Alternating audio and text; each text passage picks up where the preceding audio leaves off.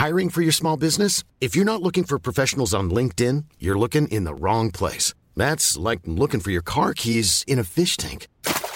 LinkedIn helps you hire professionals you can't find anywhere else, even those who aren't actively searching for a new job but might be open to the perfect role. In a given month, over 70% of LinkedIn users don't even visit other leading job sites. So start looking in the right place. With LinkedIn, you can hire professionals like a professional. Post your free job on linkedin.com slash people today. Small details are big surfaces. Tight corners are odd shapes. Flat, rounded, textured, or tall. Whatever your next project, there's a spray paint pattern that's just right. Because Rust-Oleum's new Custom Spray 5 in 1 gives you control with five different spray patterns. So you can tackle nooks, crannies, edges, and curves without worrying about drips, runs, uneven coverage, or anything else. Custom Spray 5 in 1. Only from Rust-Oleum. You should celebrate yourself every day, but some days you should celebrate with jewelry. Whether you want to commemorate an unforgettable moment or just bring some added sparkle to your collection, Blue Nile can offer you expert guidance and a wide assortment of jewelry of the highest quality at the best price. Go to BlueNile.com today and experience the ease and convenience of shopping Blue Nile, the original online jeweler since 1999. That's BlueNile.com. BlueNile.com. This is an apostrophe podcast production.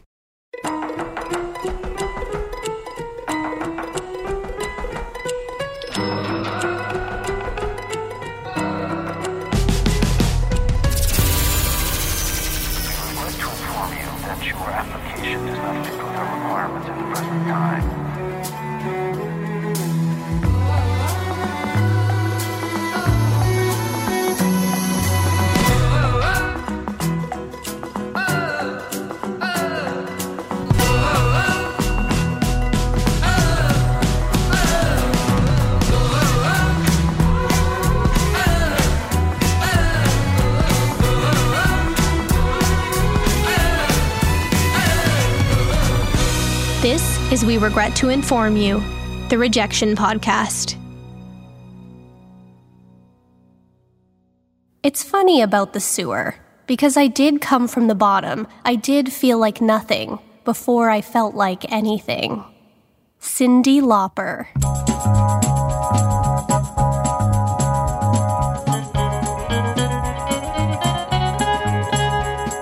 Looking back, a single sound punctuated Cynthia Ann Stephanie Lauper's childhood the harmonica. If there was ever a lull in the conversation, somebody would shout, Hey, Freddie, play us a tune. And without missing a beat, her father would cup his hands around his mouth and start tapping his foot. To Lauper, each note was magic. When her father was at work, she'd sneak into her parents' bedroom and find his instruments, plucking his Hawaiian slide guitar and laying underneath his xylophone, imagining what it might sound like from the inside. She'd dance around the house to her mother's Broadway records, like My Fair Lady, The King and I, and Camelot. So much so that her mom enrolled her daughter in tap lessons. By preschool, Lauper decided to forego talking altogether and sing every word she had to say.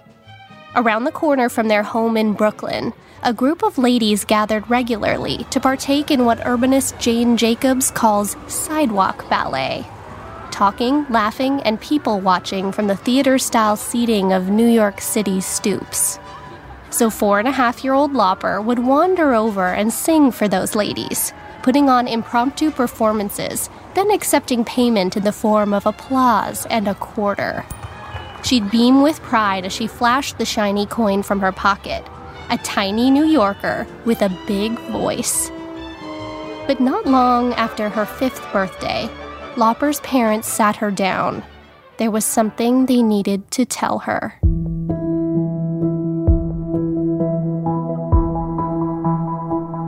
Before the first grade, Lauper's world full of joy and music came crashing down in an instant. Her parents were divorcing. Within two years, her father had moved away, her mother remarried, and relocated Lauper and her two siblings into a new apartment in Queens. But the man her mother remarried was nothing like her father, and it wasn't long before he became abusive in every sense of the word.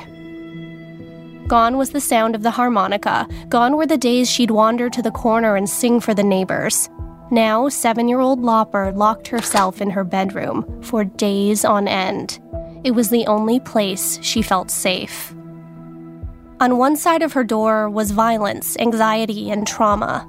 On the inside, Lauper created a world for herself. When things were really bad, when the police were banging on their front door after yet another domestic disturbance, she'd hide away and write a poem, put it to music, and sing. Her imagination was her only escape.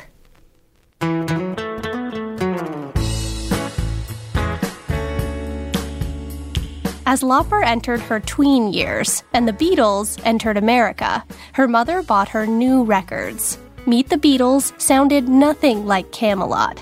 They were young and cool, and she developed a major crush on Paul McCartney. So she and her siblings would grab mops and brooms and become the Fab Three. Then Lauper got her very own guitar.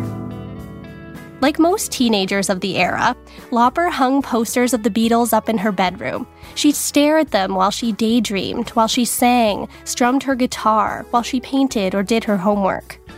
It was underneath those very posters that Lauper composed her first song, called Sitting by the Wayside. She and her sister Ellen channeled John and Paul in their harmonies.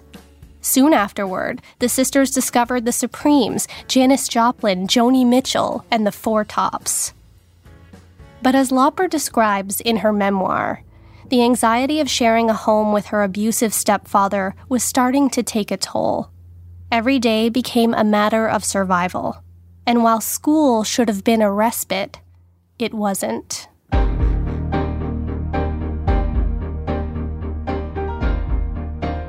Lauper liked to dress differently, mostly in vintage clothes and antique accessories. Because of her unique look, it was difficult to make friends. She was labeled a geek, and her mother says some of her classmates even threw stones at her. To cope, Lauper says she, once again, turned into her imagination. She put on music, and if there was no record player nearby, she danced to the music in her head. Lauper's creativity led her to discover a local arts high school. She figured there she might actually fit in amongst a group of peers all looking to stand out. She sat down with her school's guidance counselor to discuss the transfer. But he stopped her right there. He said, Sure, you could go to an art school if you want to end up waiting tables. Undeterred, Lauper decided to apply to Manhattan's High School of Fashion Industries, a specialized art school that prepared students for careers in fashion business, marketing, and design. With Lauper's increased interest in style, it seemed like a good fit. She passed the entrance exam, and soon this Queens girl was off to Manhattan. Lauper loved the train ride into the city. She felt cultured and independent. She says Manhattan was nothing like Queens. The energy was different, the people were different, sophisticated. Fashion school was not as easy as its name might suggest. Sewing class was really hard. So was English and math. She enjoyed her painting class a lot, but on the whole, she was struggling. Lauper said she became increasingly afraid of failing, of ending up exactly like her guidance counselor had predicted. Then she got her report card. Lauper let her anxiety get the best of her, and she failed every single class her first semester at fashion school. Her teachers could tell she was intelligent, but there was something preventing her from achieving the grades they knew she was capable of achieving. So before they, quote, flunked her, they tried one last thing. Lauper's school placed her into the non achieving genius class. Basically, a separate class for gifted students who didn't thrive in the typical learning environment. But it didn't work. In the end, she says all she learned was that she was not a non achieving genius, but simply a non achiever. Lauper transferred to a public high school back in Queens. Her older sister was a senior there, which was a relief because it gave her someone to sit with at lunch. But soon her sister graduated and moved out. She got a basement apartment with a friend in Valley Stream, a Long Island village just east of Queens, leaving Lauper and her younger brother behind in the house. One day, Lauper met a neighborhood girl named Susan. They quickly realized they had a lot in common. They both had older sisters the same age, they both played guitar. Susan was interested in something called the women's movement, a brand new concept to Lauper, and one she identified with immediately. The pair decided to start a folk duo called Spring Harvest. They performed at local cafes, for free, of course. It was a welcome distraction from her home life. Suddenly, Lauper felt different, like for the first time there was something she was good at, something to attach her name to purpose. Susan was a real go getter, so she contacted a local music manager to arrange a meeting. But he would reject Spring Harvest. He said in order to work, they'd need to have boys in the band.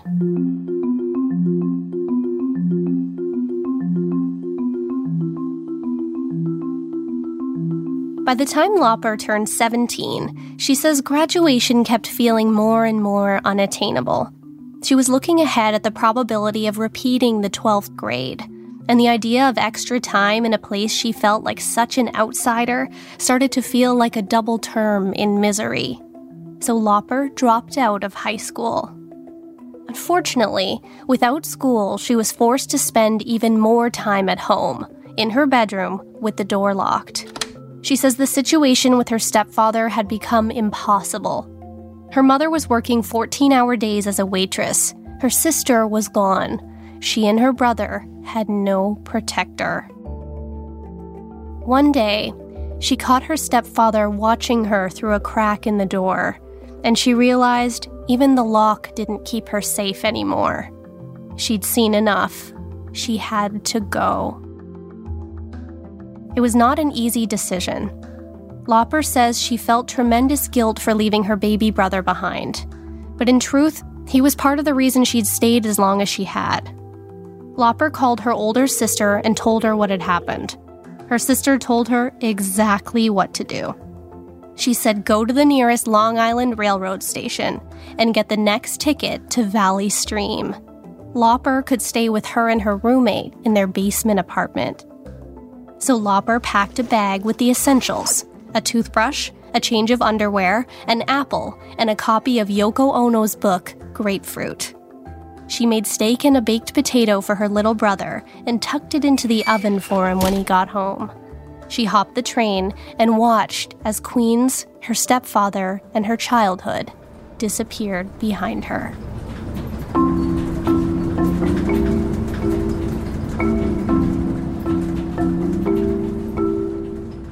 When 17 year old Lauper arrived in Valley Stream, her sister got her a job as a gal Friday at the publishing house Simon & Schuster.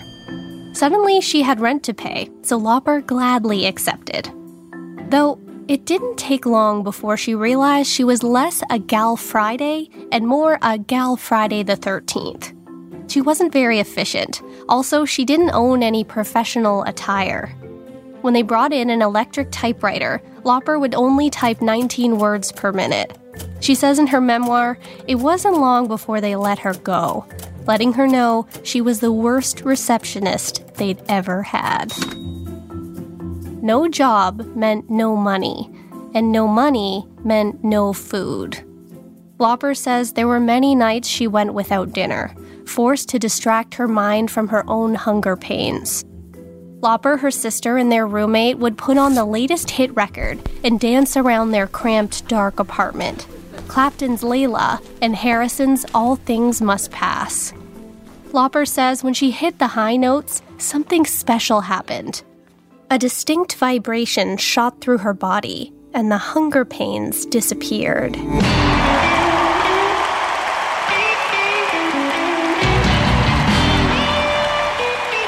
One night, Elvin Bishop was opening up for Johnny Winter and Rick Derringer at the Fillmore in the East Village, and Lauper decided to go watch them play. The people in line outside the club were almost oppressively cool tube tops, platform shoes, and bangle earrings.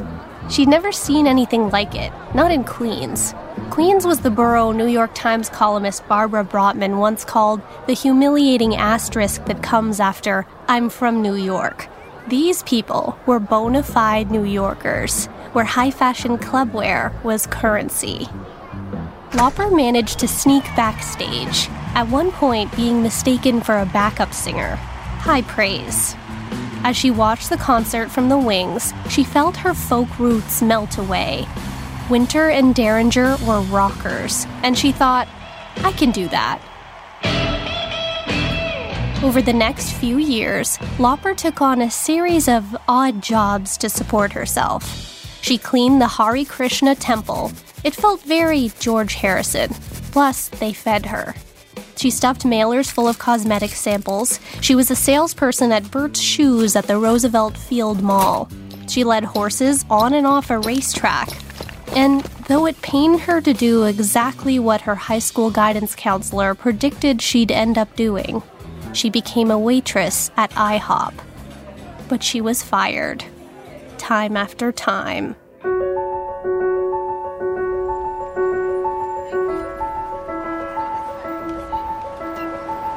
By 1972, Lauper started busking in Greenwich Village. She could only really play two songs proficiently on the guitar Joni Mitchell's Carey and This Flight Tonight. She says mostly because she'd tuned her guitar to those songs, and once tuned, there was no going back. She wore a long green coat, a hat covered in stars, candy cane socks, and red clogs one size too big to accommodate for the socks.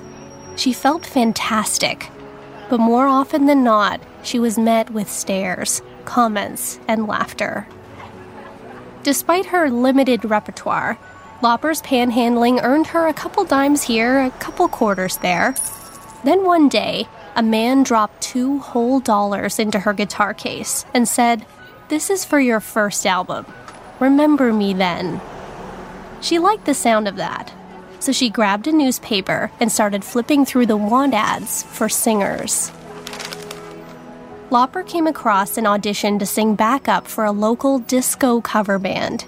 So she made her way to the listed address and stood in front of the group's male members, prepared to sing Gladys Knight and the Pips, I've Got to Use My Imagination. But after she took a breath, ready to belt out one of her favorite songs, something strange happened the notes came out a couple octaves higher than she meant them to. Out of nowhere, this overwhelming sound vibrated through Lauper's windpipes. Everyone was in shock, including Lauper. The little five foot three woman standing before them was a powerhouse. She'd soon learn she had a four octave range, a rare and impressive gift. She was hired on the spot. The band played Long Island dive bars, and if ever there was a lull, the lead singer would signal Cyndi to the front of the stage to summon that electrifying voice and jolt the audience back into consciousness. She'd plant her six inch heels firmly into the beer stained platform and belt out Lady Marmalade or Tell Me Something Good. After one such show, a man from the audience approached the band. He was a manager he told them he was interested in their sound, but only if they made the crazy haired girl with the rock and roll voice their lead singer. The existing lead begrudgingly stepped aside, but it wouldn't be long before resentment festered at the back of the stage. The band took a vote, and Lauper, the only part of their sound gaining any attention, was fired.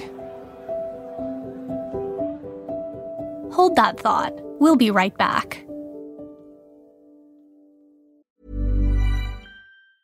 When you're ready to pop the question, the last thing you want to do is second guess the ring. At Bluenile.com, you can design a one of a kind ring with the ease and convenience of shopping online. Choose your diamond and setting. When you find the one, you'll get it delivered right to your door. Go to Bluenile.com and use promo code LISTEN to get $50 off your purchase of $500 or more. That's code LISTEN at Bluenile.com for $50 off your purchase.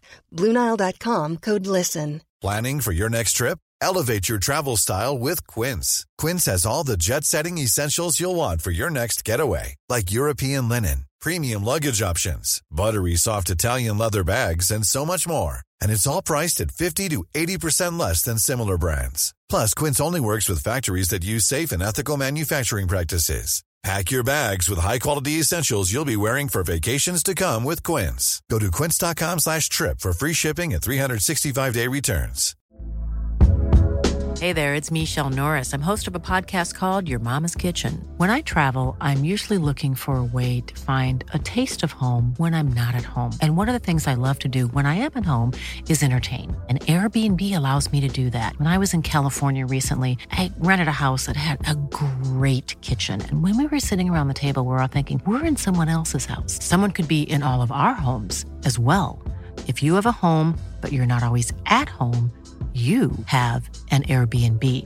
Your home might be worth more than you think. Find out how much at airbnb.com/slash host.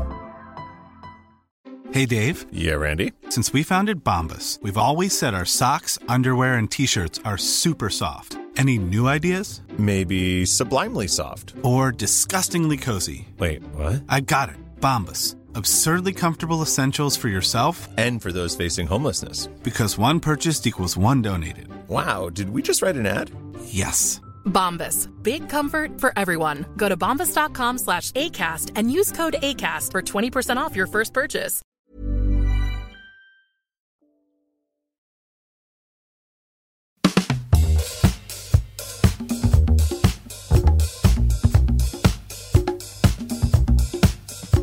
Through her time with the disco cover band, Lauper generated buzz on the underground circuit.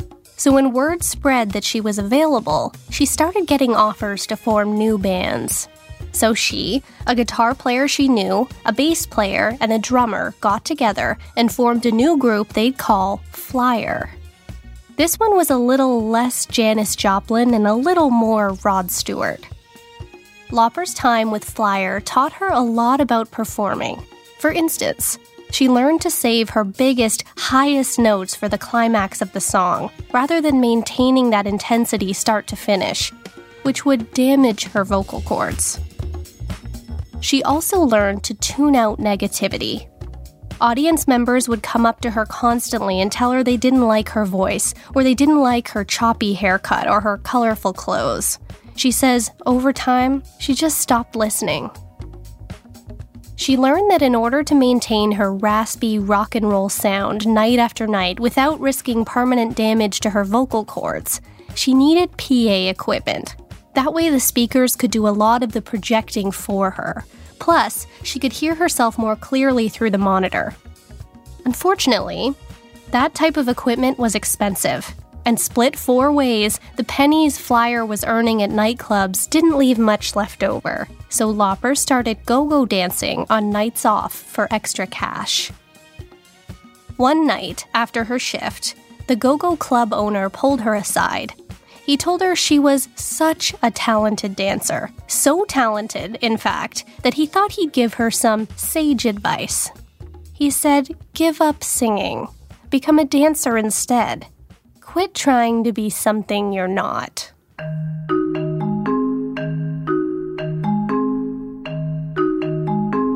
After a gig one night, Lauper was introduced to a man named John Turi.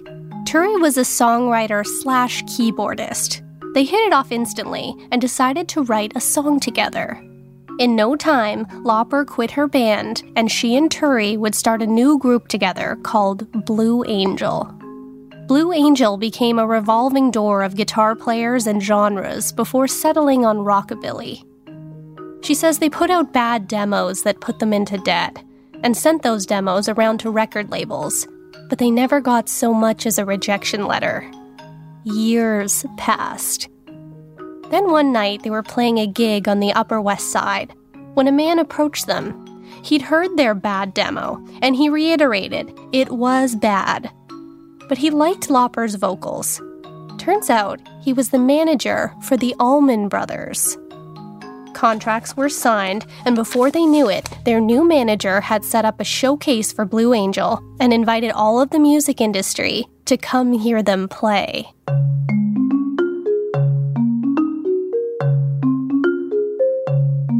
In rapid succession, Blue Angel had a manager, a showcase, and the interest of a prominent record label on the table. Polydor, a major label in the 80s, was looking for a new wave group to add to their roster, and they offered Blue Angel a record deal. It was all happening fast. Soon their picture appeared in Billboard magazine. They massaged the list of songs from their original demo, and before they knew it, they had studio time, a cover art photo shoot, and a launch plan in the calendar. Lauper says it was common at the time to launch new acts in Europe before America, so they kicked off a release tour for their eponymous album in Germany. Lauper packed some of her best outfits. But one critic wrote, I can't even hear the lead singer because of her clothes. Lauper was surprised. She always thought plaid and leopard looked really good together. And the reviews back in the US weren't so flattering either.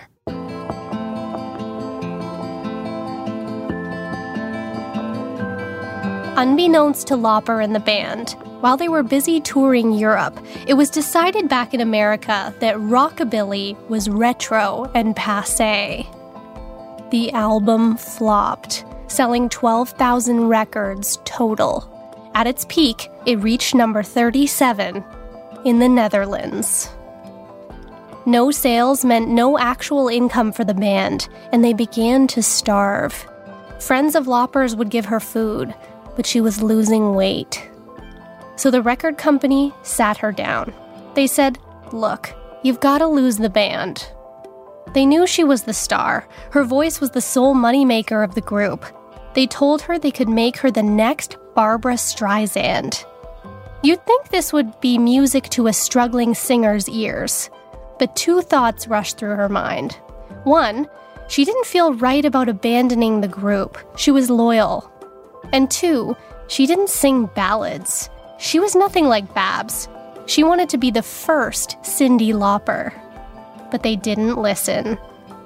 So she looked the head of Polydor dead in the eyes and said, why don't you make somebody else into the next Streisand?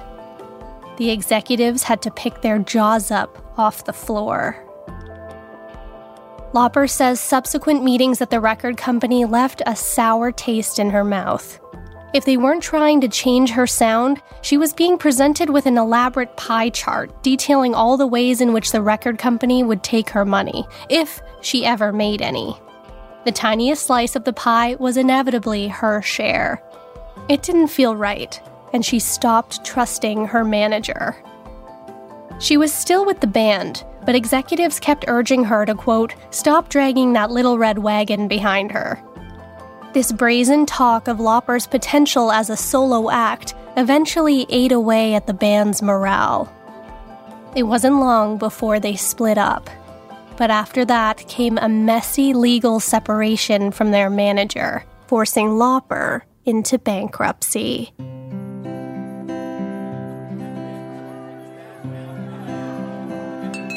In December of 1981, Lauper found herself at a Christmas party. Lots of underground musician types drinking beer and wearing what she says was the uniform of the early 80s tight black pants. Then in walked a guy wearing yellow corduroy bell bottoms with white sneakers and a beat up sweater. He was a bit of a mess, but as the night went on, he sat down beside Lauper and struck up a conversation. Turns out his sense of humor was as wacko as his sense of style. He was a character, just like she was. His name was David Wolff. Wolff was also a fellow starving artist who had worked a million and one odd jobs, so the pair had plenty to commiserate over. She sang for him, and Wolff said he couldn't understand how she wasn't a star. He told her about his dream job to be a music manager. He said, I'm just starting out, but I'll manage you if you want. By the time the sun came up, the pair were boyfriend and girlfriend and for the first time, Lauper had a manager she could trust. Lauper started playing solo gigs at clubs, and when she got reviews, they were actually really positive. In fact, she was even featured in an issue of Life magazine. The spread was called Girl Rockers. In the meantime, she got herself a job at a vintage clothing store called Screaming Mimi's. Aside from her dream job as a Grammy winning artist, this was pretty much the next best thing. In the sea of leather jackets, Levi's jeans, faux pearl necklaces, and 40s Mary Janes, Lauper would piece together outfits for herself. It got to the point where almost her entire paycheck would go back into the store, like working for free. But it was heaven, and she started to define her look sorbet colored hair, tulle skirts, and bathing suits as tops. To sum up, she was stylish, but broke. Often, she and Wolff skipping a day of eating altogether. His office was the bathroom of their studio apartment. He'd sit on the toilet and prop their telephone on the sink, calling venues and labels. Then one day, Wolff told Lauper he'd landed her a meeting. He said, Quit your job. You're about to get a record deal.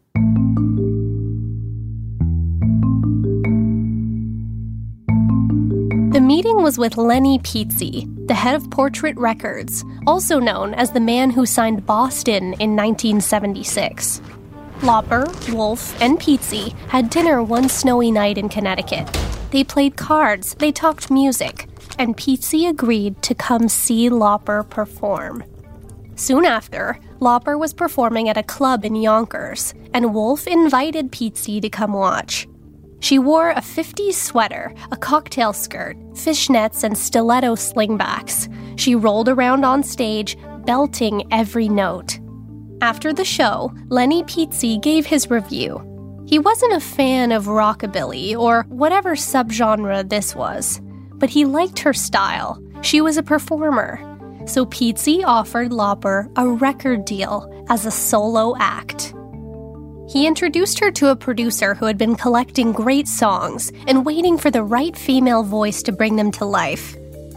Lauper was hesitant. She wanted to write her own songs, but Petze said, Sing first, then you can write.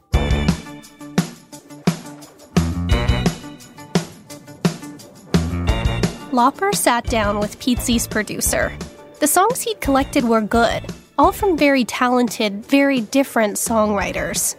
But it was important to Lauper that, if she made an album of other people's songs, it wouldn't sound like a grab bag. It had to be cohesive, and the only way to do that would be to put her own sound, her own stamp, on each tune. Lauper says she was picky. She may have been inexperienced in the world of fancy record labels, but she's spent 30 years learning herself. She said when an album is released, the producer's name is in fine print on the back. The artist's name is front and center, along with their picture. She'd have to wear this debut album for the rest of her life. It had better be perfect. He had one song that was interesting. It was fast, written a few years earlier. It was called Girls Just Want to Have Fun, but it told a story from a man's perspective. As it was written, fun, not so loosely translated to sex. And Lauper said she'd have to have a lobotomy before she ever sang it that way. So she did a little maneuvering and changed around the tempo, shifted the tone.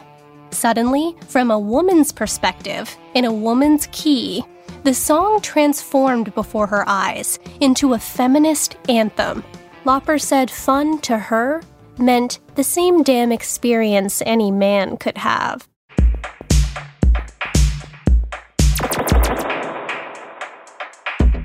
Next, Lauper and her producer worked on a song called Money Changes Everything, then a cover of a Prince song called When You Were Mine. Okay, so she sang, now they promised she could write. Together with a writer from the record label, Lauper co wrote a song called She Bop. She says it was sort of the female version of the Stones' Get Off My Cloud. The label liked it. They agreed to include the song on side two of the album. But Lauper wanted to write one more. The label didn't think it necessary. The budget was nearly maxed out, and they had enough material for a full album already. But Lauper insisted. She started thinking about her own life. There was an old clock in the apartment she shared with Wolff that ticked so loudly she'd have to put it into the shower and close the bathroom door just to get some sleep. So she started jotting down lines. Lying in bed, I hear the clock tick and think of you. She needed a working title, so she flipped to a random page in the TV guide. There was a movie playing at 7 o'clock called Time After Time. Good enough for now. It'd change. But as she kept writing, the words time after time seemed to embed themselves irreversibly into the song. She tried taking them out, treating them as a placeholder lyric, but she couldn't. She sang the song for the record label, and they loved it. Lauper said they really should have just let her write all along. Within two months, they had an entire album recorded. They'd call it She's So Unusual.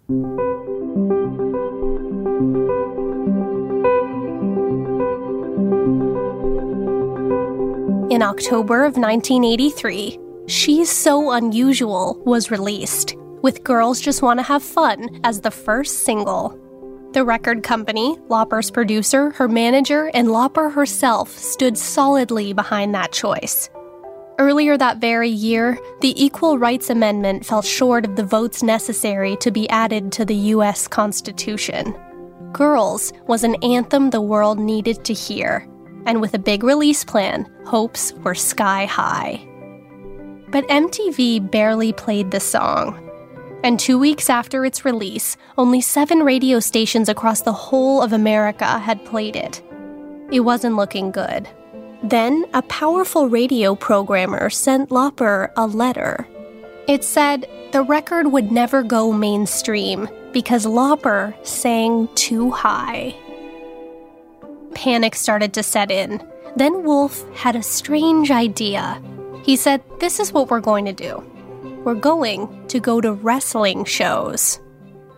Pardon? Wolff said, We'll cross promote. This was not a common term in 1983. He went on. There were three wrestling shows every weekend Friday, Saturday, and Sunday. And those three shows drew big numbers. As a die-hard wrestling fan, he knew if they could somehow incorporate her songs into those shows, the exposure would be huge. Lauper said, okay. And suddenly the singer was slammed into the wacky world of WWE. Portrait Records wanted to make a music video of their lead single, Girls Just Wanna Have Fun so Wolff invited wrestling legend turned manager, Captain Lou Albano, to appear in the video. He'd play Lauper's bearded, disapproving father. You know, the one who asks what she's gonna do with her life. Captain Lou was totally on board. Next, Wolff arranged for the video to play between WWE matches. The deal was that in return, Lauper would promote WWE in any press appearances for the album. And that she did. Portrait landed Lauper an interview on Late Night with David Letterman, Letterman's brand new series and his first foray into late night, airing just after Johnny Carson on NBC. She wore a tulle headband, lace gloves, and touted her quirky friendship with the captain, calling him the maker of champions. The unlikely crossover continued with on air WWE appearances and faux fights featuring Lauper, Captain Lou, and even Hulk Hogan. As Bleacher Report put it, among all the muscles, sideshow characters, and cartoonish strongmen, Lauper fit right in. She was as boisterous and colorful, fun to watch, and a touch ridiculous, just like the world of the squared circle and in all that offbeat craziness, something remarkable happened.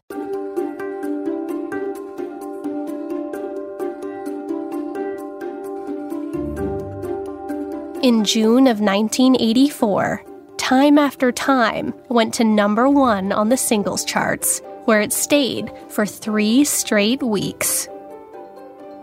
Then, three more songs from She's So Unusual made it to the top five, including Girls Just Wanna Have Fun and She Bop, setting the record for most hits by a female debut artist. Ms. Magazine named Lauper one of their Women of the Year. And in May of 1984, Cyndi Lauper was on the cover of Rolling Stone magazine. Lauper won the MTV Video Award for Best Female Video for Girls. She was nominated for seven Grammy Awards, including Record of the Year and Song of the Year, and she won Best New Artist. She's So Unusual sold 1 million copies, making it certified platinum. Then that number doubled, then tripled, and soon it reached the inconceivable milestone of 6 million copies sold, making it certified six times platinum, charting on the album Top 40 list for 65 weeks. And suddenly, little girls everywhere started wearing tulle skirts, bangles, and bathing suits for tops. She's so unusual Three words hurled at Lauper her entire life.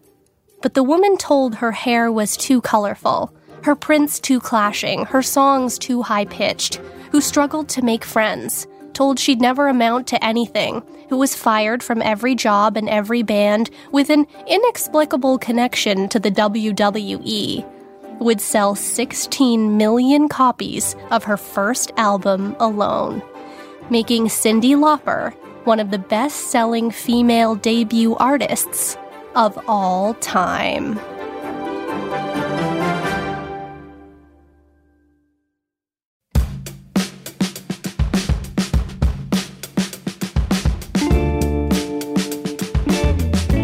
It takes such courage to celebrate your uniqueness when nobody's buying it when they say your hair is too weird, your clothes are too bizarre, or your vibe is too strange.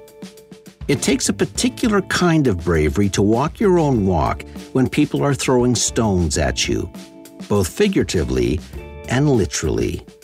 Those stones can chip away at your beautiful edges.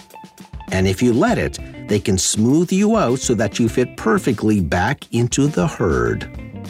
But Cyndi Lauper learned to tune out the negativity and the critics, which is never easy to do. But on her darkest days, Lauper wore her most colorful clothes. She was also open to the universe throwing her an unexpected detour, like when her partner suggested they embrace the world of professional wrestling. Then, before she knew it, the massive WWE audience embraced her. Sometimes, a detour turns out to be a shortcut. By staying true to herself, Cyndi Lauper proved all the naysayers wrong. She has sold millions of records. She won Grammys.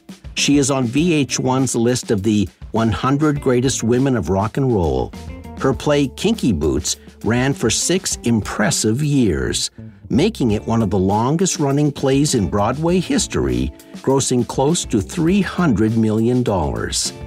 And she has given back in huge ways, including co founding the True Colors United organization that helps homeless LGBTQ youth, the ones society throws stones at, find homes and dignity and respect. Cyndi Lauper once said the strange lesson to learn in life is that your differences, the uncomfortable things that make you feel like you don't fit in, are really your gifts. Because only the new and different people are the ones who succeed. The secret is to let your true colors shine through. Never, ever give up.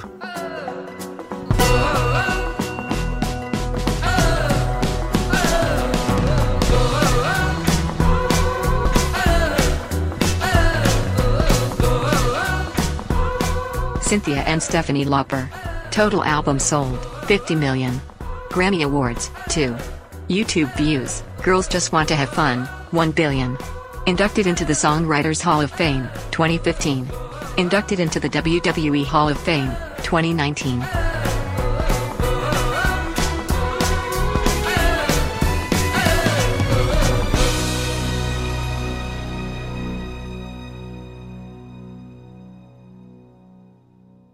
The Rejection Podcast is an apostrophe podcast production and is recorded in our Airstream mobile recording studio.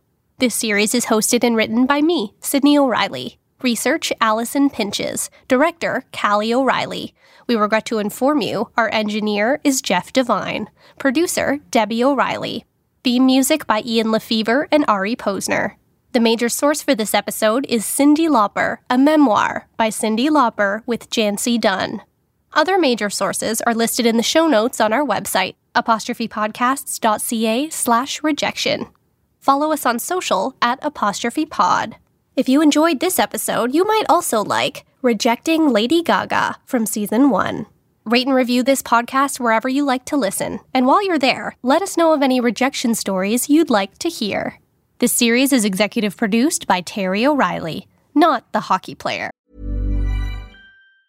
Mom deserves the best, and there's no better place to shop for Mother's Day than Whole Foods Market. They're your destination for unbeatable savings, from premium gifts to show-stopping flowers and irresistible desserts. Start by saving 33% with Prime on all body care and candles. Then get a 15-stem bunch of tulips for just $9.99 each with Prime. Round out Mom's menu with festive rosé, irresistible berry chantilly cake, and more special treats. Come celebrate Mother's Day at Whole Foods Market.